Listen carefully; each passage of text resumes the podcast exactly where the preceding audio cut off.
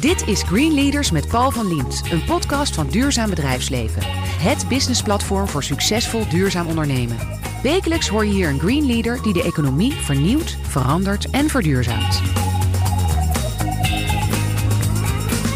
Robbie M. Anders is oprichter en Chief Mission Officer van SunGravity. Het bedrijf levert zonnepanelen. Robbie M. Anders ziet het als haar missie om alle huizen van zonnepanelen te voorzien. Welkom Robbie M. Eerst even die naam, hè. waar komt deze naam vandaan? Ja, ik ben vernoemd naar een vriendin van mijn moeder. Die komt uit Indonesië. Kijk, dat is het dus. Ja, nee, nou ja, prachtige naam. En uh, met prachtige ambities en een prachtige missie ook. Om te beginnen met die missie. Uh, jouw doel, zei ik citeer even letterlijk wat je gezegd hebt. 10% van de huizen, dat is leuk als je dat een tijd geleden zegt, dan kun je nu, het komt een beetje in de buurt. 10% van de huizen in 2020 moet zonnepanelen hebben. En wat is de stand van zaken nu, 2019? Wat een heerlijke openingsvraag, Geweldig, Paul. Ja. ja. Want natuurlijk in voorbereiding op dit interview heb ik gisteren nog even mijn collega's gevraagd van hoe staat het ervoor? Wat is eigenlijk de stand van zaken? En uh, we zijn er al overheen. Dus uh, we hebben in, uh, in Nederland, hebben we, als je even onderscheid maakt tussen koopwoningen en huurwoningen, dan zie je eigenlijk bij het aantal koopwoningen, 4,5 miljoen koopwoningen, dat 15% van die woningen al zonnepanelen heeft. Dus je zit eigenlijk al, uh, ja, een heel eind op weg naar dat punt waar ja, je eigenlijk moet uitleggen waarom je geen zonnepanelen hebt. Nee, maar dat is waanzinnig. Dus dat is bij de koopwoningen. Ja. Mag ik toch even, want het is nog alleen de koopwoningen, de huurwoningen komen erbij, maar toch uiteindelijk boven de 10% cijfers die ik dan heb, die zijn, blijven een beetje hangen tussen de 4 en 6%. Maar dat, dat is altijd heel erg van onderzoeken natuurlijk, die elkaar kunnen tegenspreken. Ja, nou ja, het is even, je moet hem even afpellen. Wij kijken, ik zeg dus van de koopwoningen. Als je naar de hele woonvoorraad kijkt, dan is het natuurlijk anders. Er ongeveer 7,5, 8 miljoen woningen. Um, en er zijn zo'n 750.000 uh, koopwoningen die al zonnepanelen hebben. En dan heb je nog de huurwoningen. En daar heb je dan weer onderscheid tussen woningcorporaties. Dat is verreweg het grootste deel. En dan heb je ook nog commercieel vastgoed. En als je dan naar die woningcorporaties kijkt, daar zit je ook al bijna op 9% Dus dat is echt enorm hard gegaan. Want een paar jaar geleden was het nog maar 2% Maar als je het nu gaat optellen, alles bij elkaar, echt alle woningen in Nederland. Want dat is het streven dan. Je wil rond de 10% Het gaat ook niet om je daar helemaal op vast te pinnen. Maar het is wel mooi dat je dat soort streven hebt en kijken of je dat kan halen. En waar zit je dan nu? Maar dan zit je daar net onder. Je zit ongeveer op de 9% nu. Nou, dat is heel behoorlijk zou je kunnen zeggen. Dat is heel behoorlijk, ook. En dus dan kom je zelf op een punt, hè, wat je net even zei, dat mensen bijna gaan denken: oh, wacht even. Je kunt elkaar bijna erop aanspreken. Hé, hey, wat gek, nog geen zonnepanelen. Hoe zit dat? Is het die omslag, is die al gaande, denk je? Nou ja, kijk, het is natuurlijk een beetje een vertekend beeld, want uh, wij zijn allemaal besmet met het zonnekoorts. Hè. Ik kan geen, geen, geen, als ik in de trein zit, dan kan ik het niet laten om naar ieder dak te kijken en te denken van, hé, hey, naakt dak, wat zonde. Ja. Uh, maar dus, uh, ja, ja, wij zien dus echt heel erg dat het in, in buurt, hè, je ziet vaak dat er bijvoorbeeld één iemand begint en dan zie je zo, als we dat dan volgen, dan zie je gewoon hele buurten eigenlijk omgaan. Um, want ja, jij, jij hebt zonnepanelen, maar jouw buurman kijkt daarnaar maar jij hebt geen energierekening. Dus die buurman die denkt van... hé, hey, mijn overbuurman smijt slim af. Ik ga dat ook doen. Ja, nee, dus dat zie je gebeuren. Dus je ziet het heel erg... als je de kaart van Nederland bekijkt... zie je het heel erg in plukjes. In bepaalde wijken, in bepaalde buurten. Um, kijk, we zijn er nog lang niet dat het echt... Uh, dat je, je hebt vliegschaamte. Er is nog niet zoiets als naakte dakschaamte van... goh, maar daar willen we natuurlijk wel heel graag naartoe. Ja, dat, met uh, dat woord ook serieus. Ik bedoel, je moet over, ook, ook echt aan de marketing denken. Kijken wat kan aanslaan. Vind je dat een goed woord of is dat vervelend? Alles nee, in die hoek van die schaamte te duwen. Nee, dat vind ik geen goed woord. Kijk, ik vind het wel een leuk woord. Wel grappig. Naakte dakschaamte. Ja. Hè, van, van eigenlijk, uh, goh, wat is er nou mis met jou? Hè? Jij, jij, jij hebt geen zonnepanelen, je kan besparen en, uh, en je doet iets goeds voor de wereld. Ja. Uh, maar nee, wij, wij proberen vanuit, ik uit mezelf, maar ook mijn bedrijf, proberen eigenlijk het positieve altijd te benadrukken. Van hé, hey, dit is een kans, dit is leuk, doe mee, slim, je kan besparen, je doet ook iets goeds voor de wereld. En dat hele negatieve, dat belerende, ja, daar ben ik niet zo van. En ik denk ook niet dat dat echt opschiet. Nee, ik lees in interviews met jou dat je daar niet van bent, dat je wel van het drammerige bent. Ook eigenlijk niet zo'n leuke eigenschap, maar dat je zegt, af en toe is dat noodzakelijk om te drammen. Ja, dat was, ik, dat was op een gegeven moment dat klimaatdramverhaal. Ja, ik vind dat een beetje een moeilijke term. Ik zeg, ja, wat, wat is dat nou, een klimaatdrammer? Iemand die zich ongelooflijk zorgen maakt over de staat van het klimaat. Als dat een klimaatdrammer en dat onder de aandacht wil brengen, ja, dan, dan noem mij er maar één. Ja, dan ben ik er één. Ik maak me zorgen. En ja. Uh, ik vind dat mensen, uh, ja, ik vind het belangrijk om dat uh, over te brengen, maar vooral ook te benadrukken van, goh, we hebben een enorm probleem boven ons hoofd hangen. Voor onze generatie, maar vooral de volgende generatie. Maar er zijn ook oplossingen. Dus ik ben ook heel erg van laten zien, luister, er zijn oplossingen voor. De technologieën die je nodig hebt om dit probleem aan te pakken, die zijn er. Tuurlijk, die zijn er niet. Die komen er niet alleen, die zijn er ook al. Ja. Je, je moet blijven innoveren, je moet technologie blijven ontwikkelen. Maar er is nu al heel veel technologie. Er wordt al veel geïnnoveerd, dat zien we ook. Zonnepanelen, die revolutie is gaande.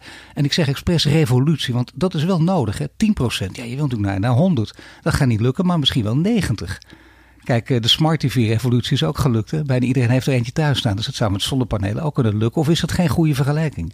Ja, ik denk uiteindelijk, kijk, ik, in de toekomst denk ik dat, dat uh, die zonnepanelen allemaal in bouwmaterialen zitten. Ik denk over 20, 30 jaar gaat niemand meer een huis bouwen uh, waar niet in de dakpan of in de materialen die zonnepanelen zitten. Maar uh, voorlopig ja, doen we het met de technologie die we hebben, die prima is, die ook ieder jaar een stukje efficiënter wordt.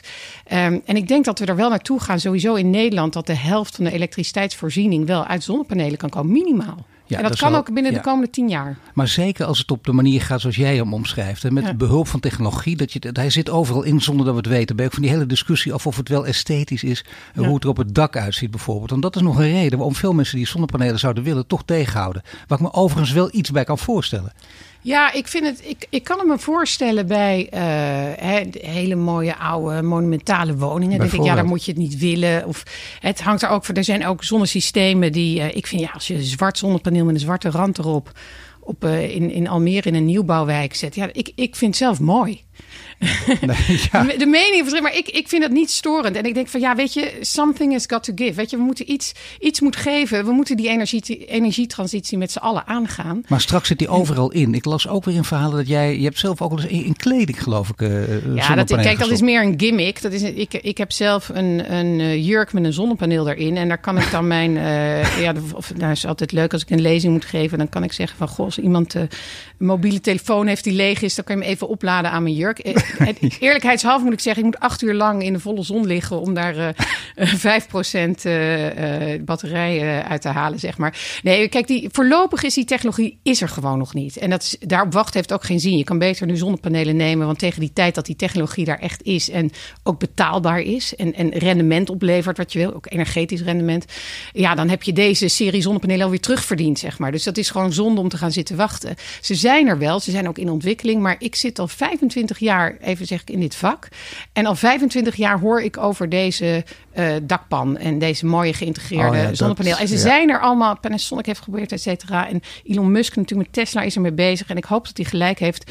Uh, maar dan is het toch vaak dat als je een nieuw huis bouwt dan misschien, en je hebt een heel duur dak en je gaat in plaats van het hele dure dak die zonnepanelen neerleggen, dan kan dat uh, in de buurt komen van rendabel. Misschien. Ik moet het nog zien. Nu zit er natuurlijk ook een hele industrie omheen uh, met hele vervelende woorden. Ook laten we eerst het vervelende woord maar even doen, namelijk eh, de zogenaamde salderingsregeling. Heel erg belangrijk. Jij maakt ja. er ook druk over. Er moet echt iets mee gebeuren. Maar voor de mensen die geen idee hebben, wat wordt daar precies mee bedoeld met die salderingsregeling? Ja, het is eigenlijk heel eenvoudig. Als jij zonnepanelen op je dak legt, dan wek je je eigen kilowatturen op en die kan je gewoon in je huis gebruiken. Als je overdag thuis bent en de zon schijnt.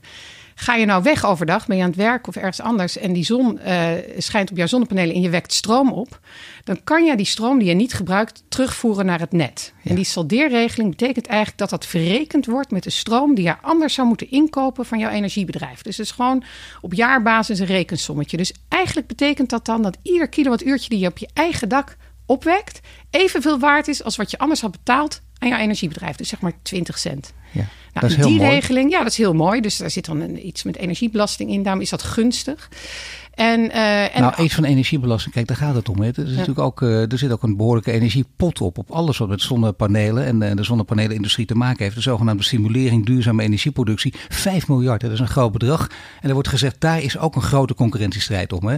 Mensen die het om, het maakt niet uit om wat voor reden je hiermee bezig bent. Maar dat is misschien wel de belangrijkste reden om je op deze markt te storten, of niet? Ja, om te roepen dat het heel belangrijk is. Je moet even twee dingen uit elkaar halen. Eén is de saldeerregeling. En dat geldt voor kleinverbruikers. Kleinverbruikers Zeker. zijn gewoon huishoudens. Ja. De stimulering duurzame energie, de SDE-regeling, die is voor grootverbruikers. Ja. Dus die probeert eigenlijk iets te fixen wat gewoon niet helemaal klopt in ons maar systeem. Het, mag ik toch even om, ja. toch, uh, het is ingewikkeld, maar om, hangen ze toch niet op een of andere manier met elkaar samen? Want uh, stel een consument kan met die kleine regeling voordelen hebben, maar ja, de piekbelasting op sommige momenten die komt ten koste van de, de grote elektriciteitsbeheerders, de grote bedrijven. Nou, dat is wel. Dus die SDE voor die, groot, die grootverbruikers is een stimulering. SDE, kleinverbruikers, is die um, salderingsregeling. Dat heeft eigenlijk helemaal niks met elkaar te maken. Het komt wel samen in dat als jij bijvoorbeeld een heel groot energiepark aan gaat leggen. En uh, je gaat daar een SDE-subsidie voor vragen. En je gaat daarmee het net belasten. Hè? Want je gaat dat eigenlijk terugvoeren op het net. En daarnaast ligt een woonwijk waar uh, nou een zo'n ambassadeur waar ik dan dol op ben, die 160 van zijn buren meeneemt. Hè, zonder daar enig belang in te hebben. Van hé, hey, ik heb dit gedaan, moet je ook doen. En je gaat zo'n hele wijk daar ook tegelijk. Dan zou het samen kunnen komen in de vorm van extra belasting op het net. er zijn rekensommen geweest vanuit de netbeheerder zelf die zeggen van joh, als we alle daken, alle woonhuizen vol zouden leggen Nederland, dat kan dat net nog prima aan. Maar het is natuurlijk vooral bij die grote parken, als er ineens een hele stoot uh, groot park ergens in een afgelegen gebied, uh, ja, heel veel stroom op dat net komt. Die netten zijn daar niet voor ontworpen. Nee, dat zijn die pieken, dat ja, zijn die pieken, pieken waar mensen op letten. En dan wil je wel weten wat, en dat snap ik ook wel. Hè. Er zijn de, de, critici doen het om zure reden of om, om dingen sowieso onderuit te halen. Dat kan. Of om discussie op een, op een ander niveau te brengen, waar, waar het nu ook helemaal niet om gaat. Maar als ze gelijk hebben, moet je wel weten wat consequenties zijn. Hè? Want dat zou betekenen dat op die momenten, dat echt de piek wordt bereikt, dat er een probleempje ontstaat. Dat mensen even bijvoorbeeld, uh, ik weet ik wat, in, in een heel koude periode even zonder warmte of zo komen te zitten? Ja, koude periode zonder warmte. Ik denk eerder dat het om gaat dat we nu met z'n allen moeten zeggen: we hebben die energietransitie. We weten allemaal dat zon en wind daar een hele grote rol in gaan spelen om de elektriciteitsvraag te voorzien in Nederland. En we weten ook dat die netten zoals ze vandaag zijn ontworpen daar gewoon niet op zijn ingericht. En uh, we moeten gaan investeren om te zorgen dat die windenergie van zee naar land komt, maar ook in de zonne-energie. Dat wij uh, die zonne-energie kunnen opslaan. Dat we dat ook, hè, als jij in, in, een buurt woont en jij uh, wekt stroom op en je bent er niet, dat je dat zou kunnen verkopen aan je buurman, et cetera. Dus er moet veel meer flexibiliteit in die netten ja. komen. Um, of dat nou van de ene op de andere dag zou leiden tot een blackout, want daar heb je het dan over. Ja. Uh, dat weet ik niet. Dat zou je even aan een andere gast van de netbeheerders moeten vragen. Nou, ik toch denk wel dat dat belangrijk. Niet, ja, maar dat erin geïnvesteerd moet worden, ja. Dat ook die batterij op opslag daarin belangrijk wordt. En hè, de, de, elektrische vervoer. En mensen hebben een elektrische auto. Dat je voor de ook- zekerheid het gas ook niet helemaal moet afstoten. Dat je dat in ieder geval toch wel nodig hebt voor als er wat misgaat of niet. Nou, ik denk, kijk, waar we naartoe gaan is. Ik zou in, het liefst willen 100% eh, duurzame energie, zon en wind. Ik denk dat het kan. Hè? Dan zou je een klein beetje waterstof nodig hebben. Ehm, dus ik, kijk, kan dat van de een op de andere dag? Kan het morgen? Nee. Maar dat hoeft ook niet. Hè? En ik denk dat het, als we het echt willen met z'n allen, dan zou dat in tien jaar kunnen. Maar dan moet je wel gaan investeren in die netten. Maar zou het ook niet En mooi zijn? gas- je moet, sorry, investeren in die netten betekent dat dus, dus ondertussen ook zo'n flinke pot subsidiegeld ook klaar moet blijven staan. Ja. Dat er, dat er, ik noemde net een bedrag Ja. van 5 miljard. En misschien moet het wel meer zijn. Ik bedoel, ik probeer het zo open mogelijk. Hè. Dat Ja. kan, je kunt zeggen, dat is een hele goede prikkeling. en gewoon. Er gaan er steeds meer mensen aan. Er gaan ook steeds meer grote spelers aan. En dan heb je dus en consumenten en grote bedrijven. Maar die worden wel allemaal geholpen met, met flinke subsidies. Zou het uiteindelijk dus ook zonder kunnen? Dat is natuurlijk een sympathieke verhaal. Nou, dat kan zeker zonder. En hè, daar ga je natuurlijk ook naartoe. Als je kijkt in, eh, in ergens in India of in Dubai, et cetera. Daar worden nu hele grote zonneparken aangelegd. Die zonder 1 cent subsidie voor een paar cent per kilowattuur stroom opwekken. Dat is veel goedkoper dan eh, energie uit welke andere vorm dan ook. Dus dat kan. Waarom kan dat in Nederland nog niet? Of op die daken? Eh, je ziet hier dat het probleem is dat eh, ja, in, in de grootverbruikers, zeg maar, die betalen heel weinig energie. Eh, voor hun energie. En dat is omdat ze eigenlijk bijna geen energiebelasting betalen. Dus dat is eigenlijk een heel pervers systeem. Je zou zeggen Ja. van nou de Tata Steels en zo die veel uitstoten, die zouden eigenlijk ook meer moeten betalen. Maar in Nederland betaal je daar dus bijna niks over. Dat betekent ook ieder kilowattuur stroom die je opwekt uit je zonnecentrale, die levert dan ook minder op. En die business case is gewoon heel lastig. Nou, die correctie wordt gemaakt door die subsidiëring. En die heb je nog even nodig. Als jij zegt van nou we gaan alles, het wordt een beetje technisch misschien, maar beprijzen. Hè, een, een, een, eh, Ja. carbon tax. Dus we gaan zeggen, we gaan hè, zo'n Tata Steel bijvoorbeeld. Als die echt gaat betalen voor de CO2-uitstoot die ze doen, hè, dan wordt dat veel duurder. Dan is die, die, die kilowatturen veel duurder. En dan is het concurrerend. Dus het is maar even het perspectief en hoe je er naar kijkt. En dan, niet te vergeten natuurlijk, jouw bedrijf. Hoe onderscheidt, hoe onderscheidt jouw bedrijf zich van alle andere bedrijven? Want het is niet zomaar natuurlijk ontstaan. Het is niet zomaar groot geworden, niet zomaar van belang. Ja, Sungevity is een bedrijf wat ik, eh, ik heb opgericht. was eerst Zonline. Ehm, en dat eh, idee, nou, het zit al een beetje in naam zonnepanelen online. Dus dat was eh, acht jaar geleden was dat heel innovatief. Dus wij zijn een bedrijf wat eh, zich onderscheidt omdat we echt een missie hebben. En de missie is dus, nou ja, hier op het dak klimmen, uitkijken over heel Amsterdam, over heel Nederland, en het liefst over de hele wereld en geen dak meer zonder zonnepaneel zien. En wij doen dat niet alleen omdat die zonnepanelen duurzame stroom, schone stroom opwekken op de plek waar je het gebruikt. Maar ook omdat eigenlijk door die zonnepanelen je een beetje ja, mensen aanzet. Dus eigenlijk het aanknopje om te gaan verduurzamen. Dus voor ons zeggen wij, voor die energietransitie helpt het heel erg als wij zoveel mogelijk mensen aan de zonnepanelen krijgen. Want dan gaan ze ook veel sneller isoleren over op warmtepompen, elektrisch vervoer, et cetera. Dus er zijn een bedrijf die die missie heel sterk heeft. Dus dat gaat heel ver uh, buiten alleen maar zonnepanelen En een bedrijf wat dus enorme impact wil hebben. Een bedrijf dat ook in handen was van Amerikanen, nu in handen van Engie, van een, van een Frans bedrijf. Maakt dat wat uit? Ik bedoel, is dat iets wat, wat interessant is voor de mensen die daar heel dicht op zitten? Of is dat sowieso voor jullie en je werkwijze ook van belang? Nou, kijk, wij hebben, ik, ik ben dus begonnen als online. Dus we hebben zelf het bedrijf opgericht in de achtertuin. Nou, dat is toen groter geworden. En uh, we zijn toen samengegaan met Amerikanen, Sungevity. Dus dat was een merger, zeg maar. En dat was omdat zij ook dezelfde missie hadden. Nou, dat is toen... Uh, we zaten met 1500 mensen, een van de grootste bedrijven uh, in deze sector. Dus, en de sector zegt dan even home solar. Dus echt gericht op die huishoudens. Um, dat is toen na de verkiezing van uh, Trump, is dat in Amerika een beetje een andere kant op gegaan. En toen hebben wij gezegd van nou, wij gaan liever zelfstandig verder. En toen hebben wij gekeken van nou, wie zijn de bedrijven die soortgelijke uh, ja, mindset hebben. En Engie is een bedrijf wat een ongelooflijk visionaire leider heeft. Isabel Cocher, een dame die daar dat fossiele schip eigenlijk helemaal de duurzame kant op wil keren. Uh, inzet om er echt de leider in te zijn in die, die nieuwe in die energietransitie. En um, ze hebben 27 miljoen klanten in Europa. Dus vanuit ons perspectief dachten wij van ja, hoe kunnen wij nou het meest impact maken? Dus zoveel mogelijk mensen in de wereld aan zonnestroom krijgen. Nou, als wij toegang kunnen krijgen tot die klantendatabase en wij samen als Engie, als moedermaatschappij, maar wel op afstand, hè, wel enige zelfstandigheid, uh, daar gebruik van kunnen maken van de kennis hoe je eigenlijk zo op schaal iets aanpakt en hun klantendatabase. Ja, dan kunnen wij veel sneller onze, onze missie bereiken. En dan ook nog een bedrijf met een vrouw die sterk leiderschap uitstraalt. Hè, die een fossiel schip een andere kant op wil duwen. Dat is heel belangrijk. Daar gaan we namelijk over praten in het tweede deel zometeen. Want je hoort, Ruby M. Anders is Chief Mission Officer van zonnepanelenbedrijf Sungevity. Net vertelde ze hoe ze het aantal zonnepanelen op Nederlandse daken wil vergroten. En zo praten we verder over haar eigen achtergrond.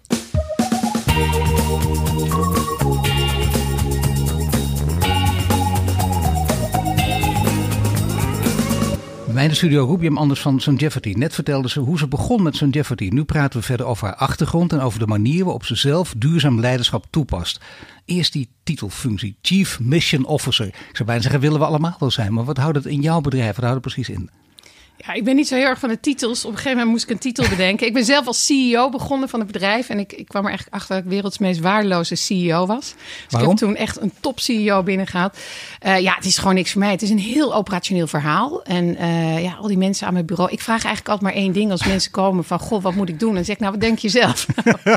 moet je zeker doen. Je weet vast beter dan ik. Ja. Uh, dus ik dacht, ja, je moet altijd heel erg in je kracht blijven zitten. En, en mijn kracht is denk ik toch om echt een beweging op gang te helpen. Om ja, onze missie. Dus er, wij willen uh, 5 miljoen mensen laten leven op zonnestroom de komende 10 jaar.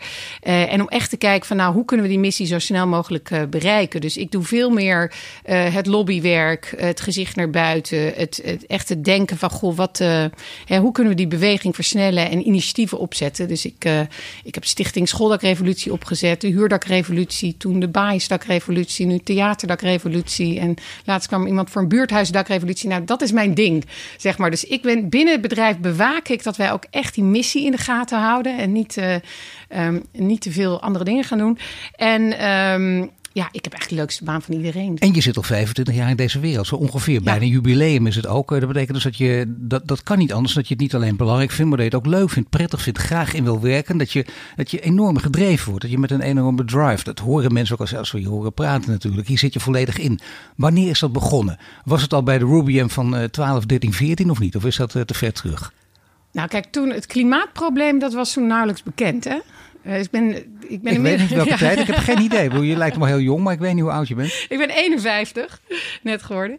Maar ik Even snel uh, terugrekenen. Dus ja, toen, ik, uh, ja, nee, dat was het nog niet echt, nee. uh, niet echt zwaar. Maar nee, het is eigenlijk dat milieu. Het was toen meer natuur of, of eigenlijk ja dieren. Ik was, ik denk een jaar of tien of zo. Toen was ik lid van Greenpeace. En dat is geworden. Ik ben daar lid geworden omdat mijn in het dorp bij ons in Voorburg daar was een bondwinkel. En daar was een keer een, uh, een, een, had iemand een steen door de ruit gegooid. En die had met een rode kruis op, een, op zo'n uh, zeehondenbont jas gezet. Weet dat was jij niet voor de duidelijkheid. Dat was ik niet, nee. en ik vroeg toen, nee, ik denk dat ik trouwens acht was, nog wel jonger. En ik vroeg toen aan mijn moeder, wij liepen daar en ik vroeg van, goh, wat, wat is hier gebeurd? En toen zei ze van, joh, nou ja, het ligt dus uit. Het zijn zeehondjes, babyzeehondjes, daar worden jassen van gemaakt. Nou, ik vond dat echt, ik, kon, ik vond dat vreselijk. En daar ben ik me een beetje in gaan verdiepen. En, en Greenpeace was toen heel actief, actief daar op dat gebied. Dus ik, ik ben, heb me toen aangesloten bij Greenpeace als kind en heb daar allemaal brandbrieven geschreven naar de premier van Canada in het Nederlands. Met allemaal handtekeningen van andere kinderen uit Zo'n Greta Thunberg van La Lettre eigenlijk, of niet? Zoiets, maar dan voor de zeehond, ja. ja. Iets kleiner. Maar uh, nou ja, dat is toen ook wel weer weggezakt. En in mijn studietijd had ik wel altijd zoiets van... ja, ik wil heel graag iets met milieu. En toen ik studeerde, ik ben in 87 begonnen... toen was er nog helemaal geen studie op dat gebied. Dus er was in, ik heb economie gestudeerd en politicologie. En uh, nou, er was één vak, uh, werd aangeboden, dus dat heb ik toen gedaan.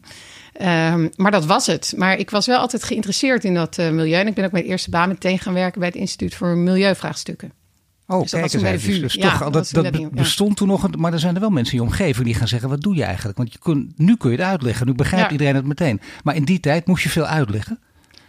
Ja, ik denk het wel. Ja, zeker toen met dat klimaatprobleem begon. Want toen begon ik echt meteen in dat hele klimaatverhaal. Ik had ook Pier Vellinga, die was toen directeur van dat uh, Instituut voor Milieuvraagstukken. Ja, grote wetenschapper even voor de duidelijkheid. Die ook al jarenlang zich hiermee bezig houdt. Je hebt veel met hem gepubliceerd ook. Ja, en ja, nou ja, dat... dat uh, zo is mijn carrière begonnen bij dat Instituut voor Milieuvraagstukken.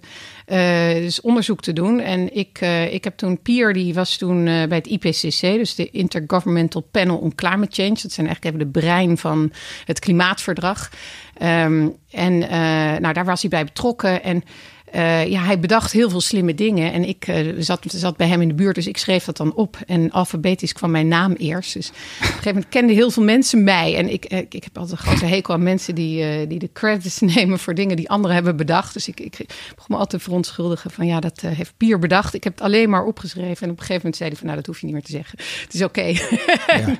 en toen ben ik zelf ook wat dingetjes gaan bedenken. Maar ja, zo is het eigenlijk begonnen. Dus ik ben echt bij de IVM, ben ik echt in die... Ook maar was het zo begonnen? Ik bedoel, vooral, moest je dit bevechten? Ik bedoel, je, ik snap dat je er zelf bij betrokken was, dit interessant vond, maar moest je het ook echt bevechten tegen de buitenwereld? Steeds weer uitleggen, ik doe dit en dit is belangrijk. Nou, mensen waren gewoon niet zo geïnteresseerd. Weet je, ik heb een beetje het gevoel, als ik de afgelopen 25 jaar terugkrijg, dat 20 jaar lang eigenlijk niks gebeurde. Ook heel weinig gebeurde, ook in dat hele klimaatverdrag en ook in mijn omgeving. Niemand was, was, echt mee bezig. Een, bij, een bijdingetje. Ja, en, en de afgelopen vijf jaar is het gewoon helemaal, nou, ik bedoel, je hoeft nou bijna mensen op straat, kan je vragen, weet je wat energietransitie is? Nou, dat is dan even misschien door wat in Groningen is gebeurd. Ik denk dat mensen daar wel van gehoord hebben. Nee, mensen die het uh, totaal niet en, menen en vinden, die roepen van zichzelf bij voorbaat al voordat je het gevraagd hebt. In elk interview merk ik het ook. Ja, uh, ja ik ben duurzaam. Ik heb het niet gevraagd. Nee, maar ik ben, weet je, dat zegt alles natuurlijk. Ja, zeker. maar mensen zijn er veel meer mee bezig. Ook nu met klimaat. Ook die Greta Thunberg, dat helpt. Maar wat heeft jou dan draaiende gehouden en drijvende gehouden om dat? Want het is leuk als je in een wereld zit waar veel mensen ook, uh, waar, je, waar je respons krijgt. Waar veel mensen ook in geïnteresseerd zijn. ik zat natuurlijk wel altijd in een omgeving, directe omgeving, waar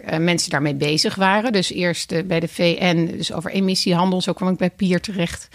En naar een instituut voor milieuvraagstukken. En daarna ben ik nog op verschillende andere banen gezeten. Waar ik altijd eh, omgeven werd door mensen die daar heel erg mee bezig waren. Wat dreef mij is mijn zorg. Ik had toen al, en dat is natuurlijk uh, ja, mijn geluk om naast zo iemand als uh, Pier Vellinga, die professor in klimaatwetenschappen, te werken. Dat je ook al heel snel ja, feiten eigenlijk kennis hebt. En daarmee ook zorg hebt over het probleem, wat nu veel bekender is. En ik dacht echt van ja, dit is zo'n groot probleem. En, en hier is bijna niemand mee bezig. Weet je, ik moet. Ik moet. Dit werd mijn missie om me daarmee bezig te nee, Het wordt daarna zelfs ook. Je hebt het al heel snel gezien, anderen wat later. Maar uh, het is duidelijk dat er ook een stevige discussie nog steeds gaande is tussen degenen die dit vinden, wat jij vindt, en de klimaatskeptici. Vind je dat dat een kleine groep is waar je eigenlijk niet mee moet bemoeien? Of staat die groep misschien wel voor een hele grote groep die je ook over de streep moet zien te trekken? Nou, in Nederland, uh, gelukkig denk ik dat het wel meevalt. Ik, ik zelf richt liever mijn energie op die groep van die mensen die het wel accepteren. Die zeggen van, goh, ik, het zijn eigenlijk meestal de mensen die kinderen hebben. Um, die zeggen van, ja, ik, uh, ja, we zien dat daar een probleem is. Dus ik richt liever mijn, uh, uh, ja, mijn tijd op die mensen om te kijken of we die mee kunnen krijgen in die energietransitie. Of we die dan in mijn geval de zonnepanelen kunnen krijgen. Ook omdat de sceptici uh, geen duidelijke andere beelden hebben, andere cijfers hebben die er ook toe doen.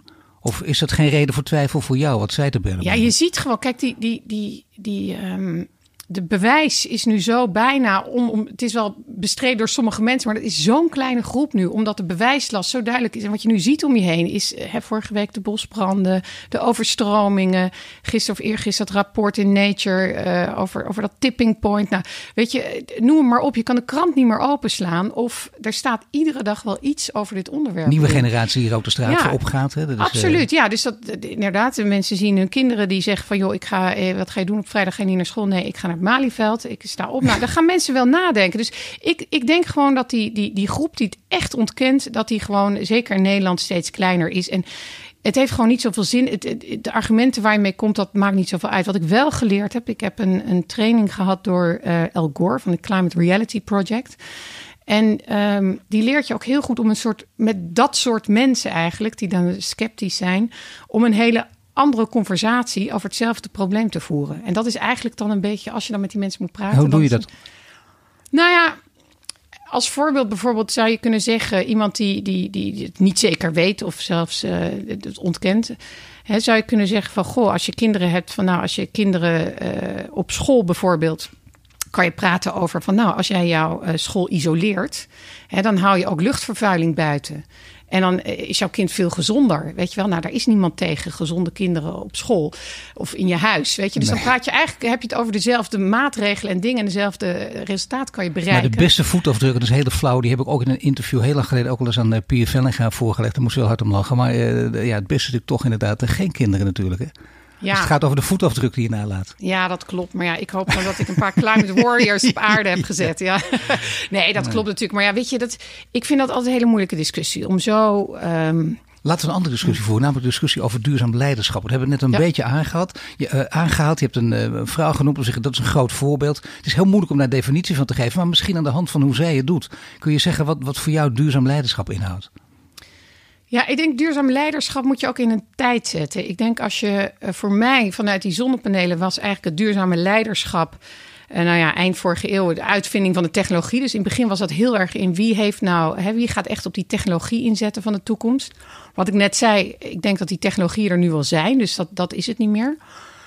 Ik denk de afgelopen, hè, toen ik zei, uh, die, die tijd van uh, zo 25 jaar geleden tot vijf jaar geleden was duurzaam leiderschap, waren de mensen Um, de pioniers eigenlijk, die die technologieën hebben aangenomen. Ik was laatst bij een uh, Trouw Duurzame 100. Die heeft nu zo'n hele leuke serie, hadden ze dit jaar over uh, ja, eigenlijk de mensen, de, de mensen in de samenleving die het gewoon doen om die in het zonnetje te zetten. Ik was er op een avond, moest een verhaaltje houden en er stond een meneer op en die, um, die had een brief bij zich uit uh, eh, 1989, geloof ik.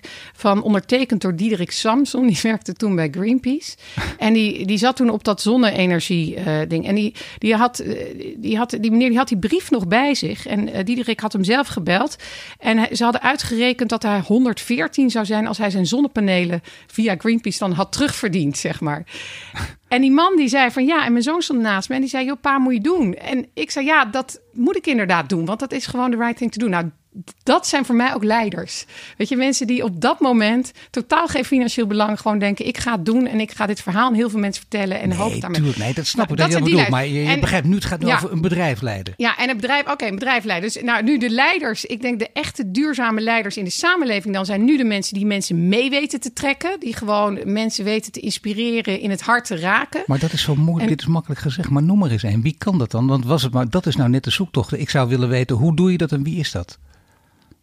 Hoe doe je dat? Nou ja, wij zijn dus heel erg bezig met kijken hoe wij mensen in het hart kunnen raken. Om die beweging op gang te krijgen. Maar hoe raak je mensen in nou ja, het hart? mensen in het hart raken. Ja, eh, Greta Thunberg is er natuurlijk een van die dat beeld die daar zit. En die mensen wakker schudt. Ja, het is een beetje cliché om dat nu te noemen. Maar dat is wel echt leiderschap en durf. Dus het zijn voor mij zijn duurzame leiders zijn mensen die gewoon altijd voor de troepen vooruitlopen die zien eigenlijk, die eigenlijk alweer 10, 15 jaar vooruitkijken. En die ook zien van wat zijn nou daar de belemmeringen die op die weg liggen en hoe kan ik die wegnemen. Ja, en nu zeggen sommige duurzame leiders, niet om het jou nog moeilijker te maken, maar toch ook een beetje wel. Als je juist ver op de troepen vooruit loopt, kun je ook heel gefrustreerd raken. Want jij ziet het, je weet het ook gewoon, maar anderen nog niet. En om dan ook nog eens iemand in het hart te raken die denkt, ja wacht even, ik ben met hele andere dingen bezig. Ik weet totaal niet waar je het over hebt dat is nou zo mooi. Als je weet hoe je dat voor elkaar kan krijgen. Je loopt voor de troepen uit en je moet toch iemand in het hart raken met iets wat de ander nog niet weet. Ja, Ja, ja. Nee, ja dus wij als bedrijf zijn wij daar heel erg mee bezig. Ja, ja natuurlijk. nee, kijk, wij, ik, ik zou even een voorbeeld geven. Dat dan niet. Hè, hoe wij proberen mensen in het hart te raken, is, is dat je um, even een heel praktisch voorbeeld. Uh, we waren laatst bij een woningcorporatie. En die, uh, daar heeft dan zo'n hele buurt, 500 eh, huizen hebben, uh, hebben zonnepanelen genomen. Maar er zijn er altijd iets van 200, 300 die dan niet mee hebben gedaan. Nou, toen hebben we een hele grote infographic gemaakt. En toen hebben we vertaald, ben ik zo'n huis ingegaan bij een van die, van die woningen. En toen hebben we gekeken, wat gebeurt daar nou? En toen hebben we eigenlijk de installatie van acht zonnepanelen vertaald naar wat daar gebeurt in dat huis. Dus daar kan je, weet ik veel, 36 dagen en 18 uur en 6 minuten Fortnite spelen. Of ik noem maar even wat. Dus we hebben dat vertaald op een hele grote infographic ik hele grote kraan buiten neergezet. En toen mocht er eigenlijk een soort buurtfeest georganiseerd. Dan komen we met de caravan en dan serveren we solar-powered uh, cappuccino's. En in die buurt mogen die mensen dan met valbeveiliging in die hoogwerken langs die infographic. En dan kijken ze zo over die hele buurt. En dan zien ze eigenlijk al die huizen met zonnepanelen, behalve die, hun huis. En dan zie je dat uiteindelijk nog nou, bijna 75% van de mensen uiteindelijk mee heeft gedaan. Dus, dan, dus even een heel specifiek voorbeeld. Maar dat bedoel ik met dat je gewoon er is niet één silver bullet, er is niet één oplossing voor. Maar iedere keer moet je weer kijken van hè, welke doelgroep wil ik nou bereiken en meekrijgen in die energietransitie, in die verduurzaming. Ja, dit is een goede. En hoe kan ik ze nou aanspreken? En hoe raak ik ze? Ja, het is eigenlijk maatwerk leveren. Dat je inderdaad niet iedereen op dezelfde manier kan aanspreken. Dat is inderdaad wel goed dat je dit zegt, want dit is volgens mij fout die heel vaak gemaakt wordt. Eén algemene boodschap en die moet bij iedereen aankomen. Dat, dat is nou niet iemand in het hart raken. Nee, nee moet je dat goed bekijken, dat snap ik. Je kunt ook doen, uh, kijk, wij praten nu op een, uh, laten we zeggen, een koude herfstige dag, maar de zon begint begint echt te schijnen hier in deze studio. Terwijl jij hier staat te praten. Hello Sunshine, ook nog op je shirt. Dus ja, dat is ook een manier natuurlijk. Hè, om daar zelf op deze manier steeds over te praten. Want je, staat, je, je, je merkt ook mensen die lang in datzelfde, uh, in, in dezelfde sector werken. Die worden daar een beetje vermoeid van. Die denken, oh, weer mijn, mijn, mijn lesje afdraaien. Ik moet weer in deze routine komen. Maar dat straal je nog niet uit. Hè. Het, blijft, nee, kijk, het, blijft, zijn... het blijft gewoon heel groot en belangrijk. Ja, ik ben zelf gewoon altijd bezig met kijken van nou, hoe kan ik nou die grootste impact, hoe kan ik die missie nou bereiken? Hè? En wat is nou de volgende groep in, vanuit Sungevity, wat zijn nou de volgende groep aan klanten die niet willen en waarom niet? En wat kunnen we voor slims daar bedenken? Nou, die zijn heel erg met financieringsoplossingen bezig, et cetera. Maar dan kijk bijvoorbeeld ook hè, scholen. Mijn kinderen zijn naar school gegaan, hebben er helemaal niks over duurzaamheid geleerd. Nauwelijks. En uh, toen ben ik de schooldakrevolutie begonnen met Marjan Minnesma van Stichting Agenda. En dat is nu ook weer een hele beweging. Ben ik zelf nauwelijks meer bij betrokken. Maar daar zitten 20, 30 mensen zijn daar uh, mee bezig. En we gaan gewoon voor alle 6000 daken vol. En de besparingen inzetten voor het onderwijs over verduurzaming. Dus je blijft eigenlijk altijd in beweging en kijken van nou, en dan staat dat. En dan ben ik eigenlijk alweer met het volgende ding nee, natuurlijk, maar je bent ermee bezig, maar je probeert impact te krijgen. Alleen niet via de politiek. Uitgerekend niet via de politiek. Tenminste, tot nu toe heb je nog niet over uitgelaten. Terwijl ik wel lees en las uh, dat je ooit, toen je jong was, dacht: Weet je wat, ik wilde uh, milieuminister worden. Ja, dat wilde, dat wilde ik inderdaad. Ik weet niet dat gelezen. Maar, uh, dat heb ik ooit geroepen, inderdaad. Maar dat, daar ben ik toen op een gegeven moment van afgestapt. En dat was meer toen ik zelf bij de International Energy Agency, dus Internationale Energieagentschap in Parijs, heb gewerkt. Dus dat is nadat ik in de Wereldbank heb gewerkt. En daar. Um, je werkte bij de Wereldbank in Washington, dan ben je ja, weggegaan toen naar Parijs. Naar Parijs, ja. ja. En daar heb ik toen uh, uh, gewerkt, ook altijd aan zonne-energie of renewable energy, dus hernieuwbare energie. En daar heb ik toen twee jaar lang bijna over een soort beleid gemaakt dat de G8-landen, alle rijkste landen, samen hun beleid zouden coördineren om sneller, ja, ja. Gez gezamenlijk sneller al die hernieuwbare energie te adopteren, zeg maar. En dat beleid is toen eh, naar de prullenbak onderhandeld door Bush, die daar inmiddels was. Dit was onder Clinton geïnitieerd. Dat is een mooie uitdrukking, ja, dat en, uh, zie je voor je. Ja, en dan denk ik van ja, weet je, nou heb ik twee jaar lang niks zitten doen. Dus ik vind het, het uh, politiek is mooi als je inderdaad aan het stuur zit. En dan kan je natuurlijk hele grote impact maken. Maar ik was toen zelf een beetje afgeknapt op dat hele beleids- en dat onderhandelverhaal. Toen dacht weet je wat, ik ga het gewoon zelf doen. Ik wil nu gewoon echt mijn. En dat dacht je toen, dat denk je nu nog? Je ja. denkt nu nog, want je kunt, ja zeker met al je ervaringen. Je wordt gevraagd nu om milieuminister te worden, dan doe je dat niet? Nee, dat doe ik niet. Ik ben nog op een missie. Ik, ik, ik rust niet voordat ieder, ieder dak vol ligt. Dat meen ik echt. Aan het woord is Rubium Anders van St. Jefferty. Net spraken we over achtergrond en persoonlijk leiderschap. En zo praten we verder over leiderschap van Nederland in de energietransitie.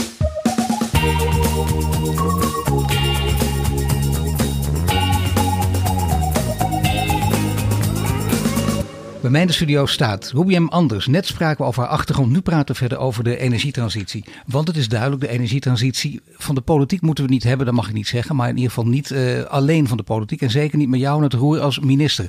Dat is ook, heeft dat ook te maken, ik bedoel het echt serieus. Want mensen zijn vaak op zoek naar de beste mensen op de beste plekken. Ook in de politiek. En uitgerekend in de politiek willen vaak de beste mensen zich niet vertonen. Ook om reden van uh, uh, reputatieangst en schade. Speelt dat voor jou ook een rol of is dat niet een belangrijke reden? Nee, dat speelt eigenlijk helemaal niet. Nee, want daar ben ik helemaal niet mee bezig. Um, nee maar ik denk de politiek kan natuurlijk... Het is niet zo dat de politiek buitenspel staat. Helemaal niet. Je hebt natuurlijk altijd... Uh, ja, dat zijn allemaal clichés om te zeggen. Maar wel die voorwaarden nodig om het te laten gebeuren. En zeker in die energietransitie. Ik zou eigenlijk willen zeggen... de energietransitie die is al helemaal op gang. Hè. Er is eigenlijk niks meer nodig, want het is unstoppable. Hè. Maar dat is niet helemaal zo. We zijn klaar. We zijn klaar. Nee, maar het is natuurlijk het is een volle gang. Maar je hebt die overheid wat duidelijk nodig. We hebben eerder gehad over die netwerken die gebouwd moeten worden. Daar moet flink in geïnvesteerd worden. Um, ik ben zelf bezig met die uh, nou, woningcorporaties, met die huurwoningen. Die lopen, nou ja, liep hopeloos achter. Dat gaat dan nu weer een stuk beter. Uh, maar ook daar zie je dat uh, de overheid ook echt... de, de woningcorporaties, er zijn 380 woningcorporatiedirecteuren die de sleutel in handen hebben van verduurzaming voor uh, 2 miljoen woningen. Uh, en dat kan je als overheid, kan je daar ook op gaan zitten. En dat hoef je niet eens te verplichten, maar je kan het wel faciliteren. Je kan de verhuurdersheffing, zo'n zo'n heffing die zij uh, moeten betalen, is ongeveer twee maanden. Financiële prikkels heel belangrijk. Ja, dus ja. als je zegt van nou, die, die, die, die, een belastingen, in Nederland is een van de weinige belastingen waar woningcorporaties belasting moeten betalen. Maar die belasting die zij gewoon in kunnen zetten voor verduurzaming. Nou, dan moet je kijken hoe het snel het gaat. Dus er zijn natuurlijk heel veel knoppen waar je aan kan draaien als overheid. Dus ik denk om te zeggen van nou, het is niet belangrijk. Nee, dat zeg ik niet. Um, ook met die saldeerregeling waar we het eerder over hadden, die stabiele, hè, die condities, dat het aantrekkelijk wordt voor mensen om mee te doen, dat is natuurlijk hartstikke belangrijk. Dus, maar of ik daar zelf nou uh, die rol in zou willen spelen, ik ben natuurlijk regelmatig in Den Haag en ik lobby hier en daar. Maar wordt het ook regelmatig aan je gevraagd? Of dat mensen zeggen, nou uh, laten we even een kopje koffie drinken. Ik weet hoe je er tegenaan kijkt, maar misschien is, gaat het, is het wel eens zo ver gegaan of niet? Nee hoor, nee. Nee. Nee. Oh, nou, dat verbaast me. Nee, ik dacht dat je zou zeggen ja, nee, maar ik zeg maar, het niet. Nee, helemaal niet. Nee, maar ik denk mensen die mij kennen weten ook dat ik gewoon uh, met iets heel anders bezig ben. Ik wil het gewoon doen en ik, ik wil gewoon niet rusten voordat uh, ik met mijn missie klaar ben. Ja. Nee, maar goed, als je El Gore ja. ziet en zo en daar uh, ja. lesjes van leert en ziet dat hij toch enige impact heeft gehad, dan denk je nou, het kan ook via de politiek. Maar goed, ik hou erover op. Ga jij de politiek niet indwingen? Of heb je geen, heb je geen partij waar je... Waar je die... Nee, dat is ook nog wel goed. Dat is wel lastig. Ik was lid van een partij en dat... Welke partij was ben dat? Ik, dan, ik, ben, nou, ik ben en lid geweest van GroenLinks en lid geweest van D66. Maar ik ben nu geen lid meer van de partij. Ik zou niet weten wat ik moest stemmen. En toen ik laatste stemwijzer deed, toen kwam ze bij de ChristenUnie Kijk eens even. Nou, mooie coalitie ja. op deze manier ja. ook. Groene coalitie ook. De energietransitie wil je versnellen. Zou het ook kunnen? Misschien een beetje een rare vraag, maar toch, uh, kijk even naar omringende landen. Zou het ook kunnen door bijvoorbeeld ook met, uh, bijvoorbeeld met, met de gasunie om de tafel te gaan zitten? Of met mensen die kerncentrales neerzetten. Bijvoorbeeld in Frankrijk en daar ook op veel gebieden zien dat mensen daar baat bij hebben. Om daarmee een, een coalitie te gaan vormen. Drie partijen waarvan je in eerste instantie niet zou verwachten dat ze bij elkaar zouden horen. Nou ja, ik zou niet degene zijn die daarmee aan tafel zou gaan zitten. Nee, ik zou daar helemaal niet op inzetten. Ik, hè, wat ik in het begin al zei, ik denk de toekomst is zon en wind. En dan hebben we nog even die gascentrales maar nodig. ook de windmolenparken, waar natuurlijk vrij veel kritiek oh, op is. Hè? Ja, windmolenparken lekker ver weg op zee, tuurlijk. Dat gaan we gewoon, ja. weet je, dat gaan we gewoon doen. En dat moet ook. Er is zoveel potentie in Nederland. En ik denk, daar, we moeten op de toekomst inzetten. Kijk, als je op kerncentrales, en je moet ze niet van de een op de, de andere dag uitzetten. Dat is ook kapitaalvernietiging. En dat is natuurlijk lage CO2. Nee, het gaat dus, we, we hebben het over energietransitie ja. en die moet versneld. Maar ja. het kan toch ook veel langzamer, of niet? Ik bedoel, je denkt, nou, zo snel gaat het niet. Het is altijd leuk om in de beeldvorming te roepen. Er komen anders grote rampen aan. Maar kan ook denken, nou, het gaat redelijk langzaam. En ondertussen hebben we toch ook die andere energie nog nodig. En dan vervolgens maken we langzaam stap. Of vind je juist niet dat het echt nog veel sneller moet gaan? Natuurlijk moet het veel sneller gaan. Kijk, weet je, als je wil, dan kan het gewoon. En uh, gisteren of eergisteren heeft de, uh, um, in het Europees Parlement is een soort uh, klimaatcrisis staat uitge, uitgeroepen. Nou, als we dat in Nederland ook zouden doen en zeggen dat is echt een climate emergency. En je gaat daar plannen op maken, dan kan dat. He, dan kan dat in 10, 15 jaar. Urgenda noemde ik eerder. Die heeft, uh, nou ja, laatst een heel mooi plan dat je in 40, uh, 40 punten plan laten zien hoe je in 10 jaar lang helemaal om kan. Dus het kan, maar je moet het willen. Ja, en dat, dan moet dus iedereen het willen, moeten ja. alle partijen het willen. En dan moet je er ook mensen volgens mij ook wel geruststellen. En uh, het is niet voor. En dan moet je ook kijken naar buitenlandse voorbeelden. Want waarom denk je dat die Fransen nog zo stevig blijven inzetten op kerncentrales? Ook mensen die, die ook een energietransitie willen zijn, dat, hè? Die, die dat toch doen. Nou, kijk, het, voordeel van kerncentrales, een van de weinige voordelen is natuurlijk dat het uh, CO2-neutraal is. Uh, dus dat is natuurlijk een voordeel. Maar kerncentrales nu om, er, is, er is een verschil tussen de bestaande kerncentrales en nieuwe kerncentrales bouwen. Kijk, als je nieuwe kerncentrales wil bouwen, dan is dat bijna de duurste vorm van energie. Waarom zou je daarvoor kiezen? Waarom zou je, dat kan absoluut niet zonder garanties of zonder verzekeringen, bijdrage, subsidies van de staat. Je, vindt, je kunt veel beter voor zon dus- kiezen, voor zonnepanelen. Dat moet natuurlijk ook met subsidies, maar dan maak je wel een, een, versnelling en een transitie door. En je kunt ze ook nog recyclen natuurlijk, zonnepanelen. Dat vind ik ook zo gek. Dat blijft, lijkt een beetje buiten discussie te vallen. Is dat een klein onderdeel daarvan, recycling van zonnepanelen, of is dat een belangrijke? Nou, het zou een belangrijke moeten zijn. Kijk, je ziet natuurlijk die zonnepanelen die liggen 25, 30 jaar op een dak. Dus het is eigenlijk iets waar je nog weinig over hoort. Omdat die eerste pioniers, die meneer waar ik laatst over vertelde, die heeft dat uh, 15, 20 jaar geleden gedaan. Ja. En um, en dat uh, de eerste, zonnepanelen, eerste generatie zonnepanelen komt nu dan van dat dak af en is aan vernieuwing toe. Maar dat zijn het nog maar heel weinig. Uh, het is heel belangrijk, denk ik, om daar nu goed over na te denken. En in België, bij onze buren hebben ze dat ook gedaan. Daar hebben ze een soort verplichte bijdrage. Dat iedereen uh, die bijdrage levert. En daarmee ook de garantie wordt gegeven dat die zonnepanelen aan het einde van de levensduur van de daken af worden gehaald. En dan ook gerecycled worden. Mooi zo goed voorbeeld, zo dichtbij. Ja, precies. En in Nederland is dat allemaal meer vrijwillig gedaan. Dus ik zeg van nou, dat, dat zijn echt punten waarvan ik denk, nou, daar kan de overheid nou mooi ingrijpen. Ga en hè, op het recyclen zorgen dat dat goed geregeld wordt nu. Want straks heb je over 25 jaar een probleem als al die zonnepanelen die daken afkomen en niemand pakt die verantwoordelijkheid meer. Het is natuurlijk een product wat heel makkelijk gerecycled kan worden. Het is glas. Um, aluminium en zand. Dat zijn echt de grootste bestanddelen. Dus het kan wel, maar het zijn geen hoogwaardige producten. Dus je moet daar wel, hè, de mensen moeten wel de moeite nemen om het dak af te halen. En dat dan ook niet in de vuilnisbak uh, te stoppen, maar daar ook echt wat mee te doen. Dus dat moet je nu inregelen. En ja, ik, nogmaals, die. die en dus een faciliterende overheid heb je nodig. Natuurlijk ook het bedrijfsleven, natuurlijk ook uh, de, de, kennisinstellingen. Maar moet het uiteindelijk, moeten de veranderingen, want jij kent alle werelden ook. Moeten de veranderingen vooral van het bedrijfsleven komen? En dan van de grote of de kleine corporates? De grote corpus of de kleine bedrijven? De verandering in de energietransitie bedoel je? Nou, ik denk, Kijk, ik denk dat het, is natuurlijk, ja, het is zo'n cliché om te zeggen, maar het is natuurlijk alles. Hè. Je hebt de overheid nodig met de goede voorwaarden. Je hebt de bedrijven nodig, die gaan er dan vanzelf wel achteraan als die voorwaarden goed zijn. En je hebt uiteindelijk, en dat vind ik eigenlijk het belangrijkste, hè, voor, je vroeg net over leiderschap en energietransitie de mensen meekrijgen. Het gaat echt om gedrag en het gaat om mensen meekrijgen in die energietransitie. Als je de mensen niet meekrijgt, dan worden die producten niet gekocht. Wordt dat, bij bedrijven, wordt dat bij bedrijven vaak vergeten, juist deze stap? Nou, ik denk dat als ik kijk in mijn eigen sector, dan zie ik dat in die zonne-energie heel veel mensen op dat rationele stukje zitten. Van de do's en de don'ts en de lijstjes en de tips en de tricks. En teken hier ontzorgen is ook zo'n woord. Maar wat heel veel mensen vergeten is dat, dat eigenlijk als consument weet je in de eerste drie of de eerste minuut weet je eigenlijk al of je iets doet of niet doet, of iets wil of niet wil. En daarna ga je alleen maar hè, bevestiging zoeken voor dat, die eerste intuïtie. Dus ik denk dat het heel belangrijk is om mensen echt te raken, emotioneel snaar te raken, om mee te krijgen. En de echte leiders in die energietransitie en de bedrijven uh, die dat goed doen, uh, ja, die, die kunnen ook sneller impact maken. Toch is het bij grote bedrijven lastig. En dat vind ja. ik zo interessant. Hè? Dat de uh, meeste mensen bevestigen ook wel het verhaal wat jij nu vertelt. Ja. Dat idee krijg ik ook na al deze interviews die ik nu maak. Ja. Maar uh, je hebt zelf bij zo'n grote corporate gewerkt. En, en daar was het ook. Hè? No way, dat ga ik niet meer doen. Net als milieuminister ga ik ook niet meer doen. Grote corporate ook niet. Wat, wat staat je daar dan vooral op tegen? Nou ja, dat had alles te maken met leiderschap. Hè. Toen ik bij, uh, want ik denk dat je het hebt over mijn periode bij BP. Zeker. Dat was toen uh, British Petroleum, maar die zijn toen omgebrand naar Beyond Petroleum. Natuurlijk prachtige fonds. Nee, maar, maar, het is ook heel interessant dat je bij BP toen gezeten hebt. Want dan krijg je ja. toch mensen over je heen die zeggen van... hé, hey, wacht even jij met, met, met je ideeën en dan ga je daar werken. Maar je zag dat daar een hele mooie transitie plaatsvond. Ja, nou, Althans, dat, dat, vanwege de goede leider. Ja, dus die leider Lord Brown, die had helemaal ingezet op die, die switch naar Beyond Petroleum. Die had daar 8 miljard, nou dit is uh, 15, 20 jaar geleden, 8 miljard toegezegd om die transitie te maken binnen dat bedrijf. En in zo'n omgeving ben ik bij BP Solar gaan werken, dus bij de zonne-energiearm. Ja, en BP gaat over schaal. Hè? Die doet geen kleine dingetjes. Die doet alles. Hè? We hebben duizend eilanden in de Filipijnen, zonne-energie op scholen en ziekenhuizen, et cetera. Dus daar kon ik impact maken. Dus het enige wat mij drijft is waar kan ik het grootste verschil maken? Dat was daar. Toen die leider weg was, was ik weg. Die volgende leider, Tony Hayward, nou die ken je misschien nog wel ja. met die golf van uh, Mexico-ramp.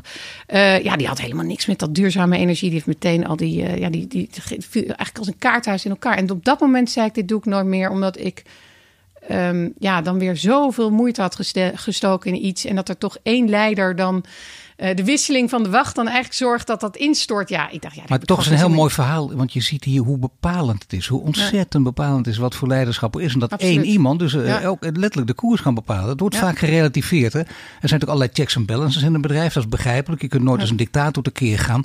Maar in zekere zin wel. Een beetje verlichte dictator kan geen kwaad dus. Ja, nee, nee, maar dat zie je ook. Gewoon de grote leiders in, in Nederland en waar dan ook. Ja, dat zijn, alle, dat zijn allemaal.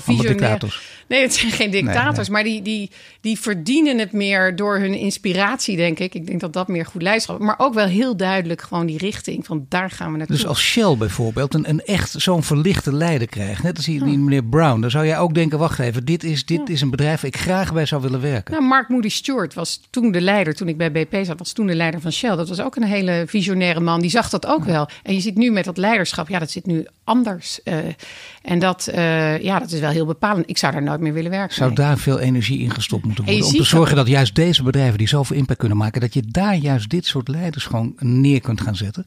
Nou, dat is wel heel bepalend. Kijk, ik had, um, om even terug te gaan naar mijn zonne-energie, de, uh, er kwam een meneer naar mij toe.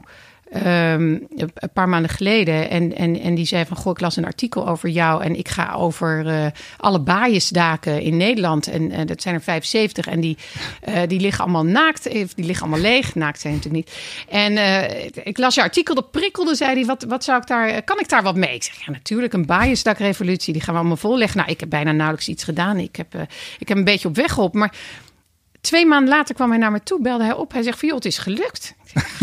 hij zegt: Ja, alle vijf, we gaan ze allemaal volleggen. En uh, nou ja, toen ben ik nog uh, met hem gepraat. En toen bleek dat daar gewoon bij de dienstjustitie dienstjustitiële instellingen een dame nou, daar aan, eh, aan het hoofd zit die gewoon zei van ja, dat is de right thing to do. Dat gaan we doen. En zij verdienen daar niks op. Zij mogen geen gebruik maken van die subsidies. Dus dan is het eigenlijk dat je investeert in uh, nou ja, zonnepanelen op 75 daken, hele grote daken. En in 20 jaar verdien je terug, terwijl die technologie er 25 jaar ligt. En toch doen ze het. En dat is leiderschap. En dat is voor mij, dat zijn de mensen, dus even over de mensen, dat zijn voor mij de leiders waarvan ik zeg, die zien het en die doen het en die laten zien dat het moet en dan kan het. Maar jij bent er ook één van, want je riep dat in 2020 zal dat gebeuren, die 10%. Nou, laat het een beetje de, tegenaan zitten, maar je hebt het bijna bereikt ook. Dat is gelukt niet jij in je eentje, maar bedoel, je hebt het waargemaakt met veel inzet van jouzelf ook. Stel de praat over vijf jaar, wat is het dan in 2025? Wat, wat is reëel? Nou, nogmaals, ik denk als we echt willen, sowieso de helft van de energie, de, de, energie, de helft van alle energievraag uh, uh, in Nederland kan met zonne-energie voldaan worden. Dus als we alleen al de daken volleggen, dan komen we op 50 procent. Dat zou, dat, ja, maar dat, zou, als we allemaal willen, dat speelt er echt bij. Dat, ja. Daar mag je jou niet op afrekenen, maar het zou dus kunnen als we allemaal willen. 2025, over vijf jaar. Hè? vijf jaar. De helft ja, zeker wel de helft. Kijk, je zit, uh, ik weet niet, zo'n S-curve heet dat. Hè? Dat is het klassieke voorbeeld van die mobiele telefoon. Je hebt van die early adopters en op een gegeven moment kom je bij zo'n omslagpunt. En dat zit meestal rond de 15% van de mensen die dan hè, als eerste die CD-speler of als eerste die telefoon heeft. En dan zie je ineens zo'n beweging dat iedereen dat doet. Dan wordt het gewoon het nieuwe normaal. En dan moet je eigenlijk uitleggen waarom je het niet hebt, zeg maar. Nou, dat punt, daar zitten we nu. Dus ik verwacht dat het nu echt een massa wordt. En wij merken het ook bij onze klanten. Dat zijn in het begin waren, hadden we veel meer conversaties over nou ja, de wereld redden en et cetera. En nu, uh, ja, nu gaat het vooral over van goh, het is gewoon een slimme, slimme investering. Het is financieel slim.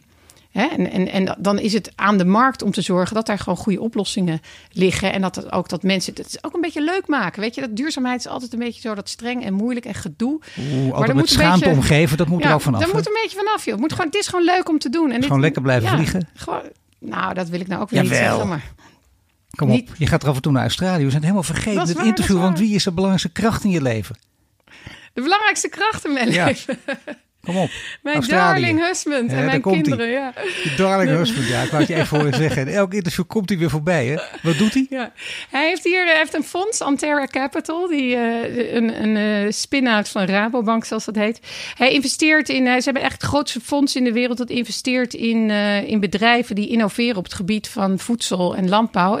duurzaamheid van voedsel en landbouw. Dus hij probeert ja, de wereld te voeden. heel veel samen. Met met, met, dat hangt toch heel, veel, heel dicht aan tegen wat jij doet.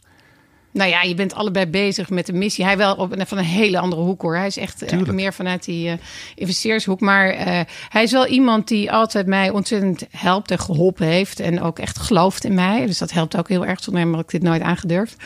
En um, ja, dus dat is ook iemand die mij ontzettend inspireert en steunt. Want je hebt ooit een heel groot risico in je leven moeten nemen. Heeft hij ook mee te maken gehad of niet? Ja, toen ik begon waren we Zonline uh, hebben we opgericht. Dat was in mijn, uh, ja, was bij ons uh, thuis zijn we begonnen en met z'n vieren. En Letterlijk aan de keukentafel. Ja, aan de keukentafel. Dus zo zijn we, zijn we begonnen. En toen uh, hadden we op een gegeven moment hadden we uh, Yvonne Jaspers als een van de eerste klanten met haar uh, familie. En, en dat stond ook in de krant. Yvonne gaat voor zon in de Telegraaf. Er zijn er 2000 mensen hebben, hebben toen, nou ja, wat we noemen zo'n iQuote aangevraagd. Zo'n online offerte. Hè. We waren toen als eerste die eigenlijk die hele zonne-energie journey, zoals dat heet, die reis om dat online te brengen. Dus dat was een gekhuis. En toen groeiden we heel erg hard. En dan moet je gaan investeren om die groei, uh, uh, we moesten verhuizen en investeren. En dat is altijd voor alle bedrijven een heel lastig punt. En uh, we zijn toen naar de bank gegaan voor een lening. En die zei van, ja god, ik moet toch wat zekerheden. Nou ja, uw huis. Dus en toen, ja, uw man moet ook meetekenen. Dus toen heb ik inderdaad Adam, zoals mijn darling husband heet, liever aangekeken. En nee, we zijn samen naar de bank gegaan en hebben daar gewoon ons huis tegen die lening gezet. En dat, dat is een punt wat veel ondernemers uh, bereiken. En wat, wat natuurlijk ook heel erg afschrikt. En dan moet je wel heel erg geloven in dat wat je doet, dat dat ook uh, nou ja, iets gaat opleveren. Ja, maar dit tekent, wel, dit, dit, tekent ja. wel echt ondernemerschap. Hè? Want dan moet je ja. echt uh, door piek en dalen durven gaan. Dat is, ik weet, het is een open deur, maar er zijn weinig mensen die dat echt ook durven doen en ook durven vertellen. Het is jou dus gelukt. Je zou het nog een keer doen, of niet?